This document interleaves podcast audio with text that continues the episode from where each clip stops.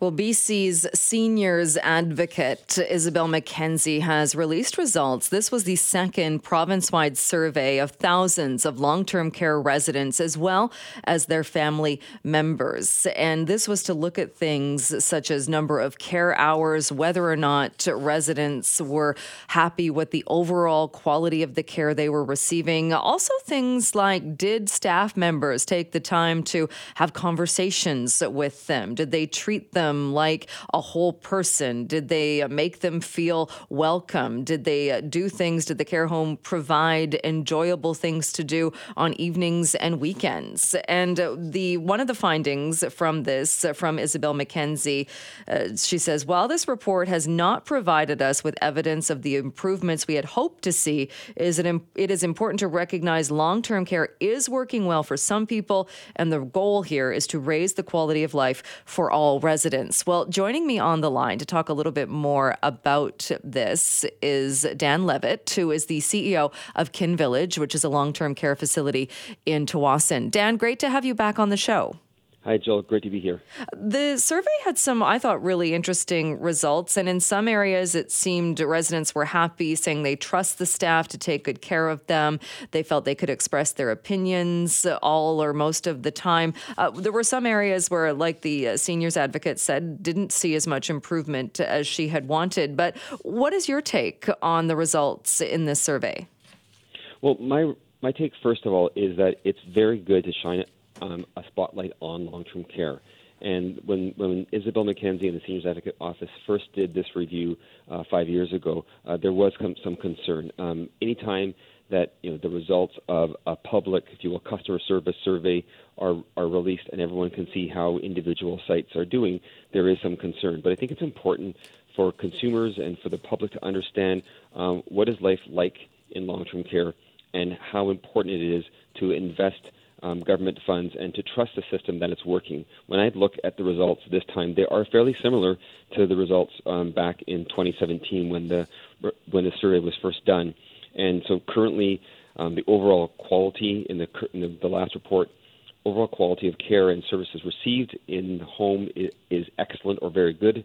That was 54 percent.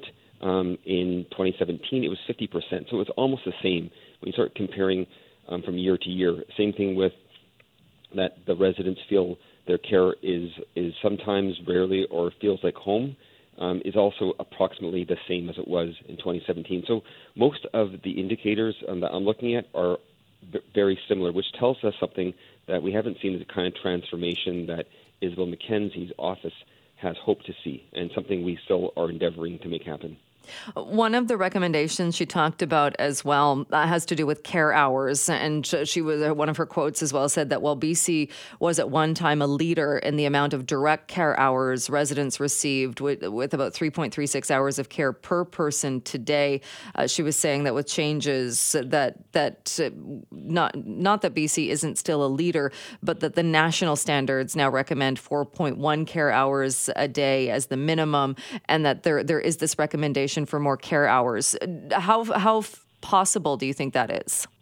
Well, I think it's very possible. I mean, the national standards are are 4.1. I know that the Ontario government has made a deliberate promise to move their hours up to 4.0, and um, I'm doing a survey for Accreditation Canada right now in Ontario, and uh, that is the goal, and is to move up uh, to that uh, that standard. And we want to see the same thing in British Columbia. So the 3.36 hours that we're seeing right now, we got to see that increase to 4.1. So how do we do that? In particular, when you look at the survey, this gives us some some direction of the kind of staff we need to um, to hire. And of course, we want to hire more staff to do the direct care because we are seeing the care levels getting uh, more complex.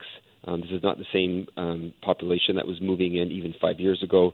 It certainly is much different than when these places were built uh, decades ago. So we want to see more of those staff members that are doing more of the rehabilitation piece, more physiotherapists, occupational therapists, more social work because of the emotional side of this. And we certainly wanted to see things like more music therapy and recreation. That was one of the things in this report that stands out is that you know that loneliness and having something to do um, and having meaningful time in their day. So we definitely want to see the hours be targeted um, specifically to those areas. And are the barriers money and and staffing as far as finding people to fill those positions and paying them? Well, I think yeah, ultimately it is funding. It is how do we prioritize uh, long-term care and prioritize seniors. Um, when you think about, just for example, um, geriatricians in some countries, you would see, like Sweden, you see geriatricians being fundamental to the provision of healthcare services for seniors. Um, in Canada, for every uh, geriatrician, there's more than 10 pediatricians. Um, so, and we have more seniors today than we do children. So we, have to make sure that we're, you know, looking at our own values and um, thinking about ageism and thinking about how do we um, allocate enough of the government purse to where it's needed most in terms of seniors.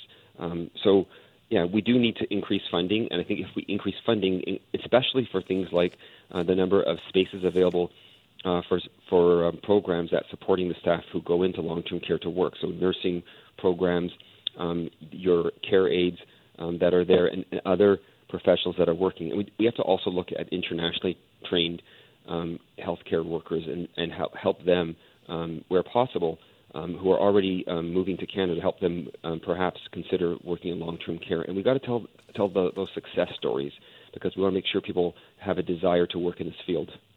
Uh, there was also the recommendation uh, dealing with food and that that improve the food and mealtime experience to meet residents' preferences. I know that can be difficult because we're oftentimes dealing with residents that have specific dietary needs and and some pretty some pretty big restrictions. But do you think that there is a way to improve that? Oh, absolutely. I mean, I think we all, um, you know some of us um, be, um, before we even uh, you know, start our day, we're thinking about the meals we're going to have during the day, and if we're making our lunch or making our breakfast, we're all thinking of that. It's food so important to all of us, and if you think about all those pleasures and and reasons to enjoy life, um, when you live in, in long-term care, many of those freedoms that we all take for granted, um, they don't have. But the one thing they have until the very end is the enjoyment of food. And yes, they may have some some challenges um, with eating, etc. But we want to make that whole experience as enjoyable as possible. So the way that the dining rooms are, if you think of kind of a classic um, nursing home, you might think of kind of that institutional atmosphere. Um, we're we're transforming those those dining spaces to make them feel just like your own dining room, and having that that meal experience that feels like home and as much as possible. And what's on your plate matters so much, especially for people who have dysphagia, who can't swallow, which often accompanies dementia. So one of the things that we're doing at Kin Village, we're the first in Canada, but I know this will sweep across the whole the whole field in Canada. We, we're already seeing it in some places like the states. Is when we instead of puring the food um, and making it look like baby food, if you will, because they can't swallow, what we do is we reform the food to shape and make it look like the actual food it is. So having what's on your plate is important, and having the atmosphere that's desirable. And uh, I think that's one of the things we can we can for sure do. We don't we're no longer uh, making a toast in, in the uh, the central kitchen. And by the time it gets to the the residence room, it's soggy. We want to make sure that toast is made table side and is made to order. So whatever kind of topping you want, if it's avocado toast or if it's peanut butter, it's there for you. So food, for sure, is so important, and uh, we will make it glorious again in long-term care. All right, Dan, thank you so much, uh, as always, for coming on the show and talking more about this. Uh, appreciate your time, and uh, we'll talk to you again soon. Anytime. Thanks, Jill.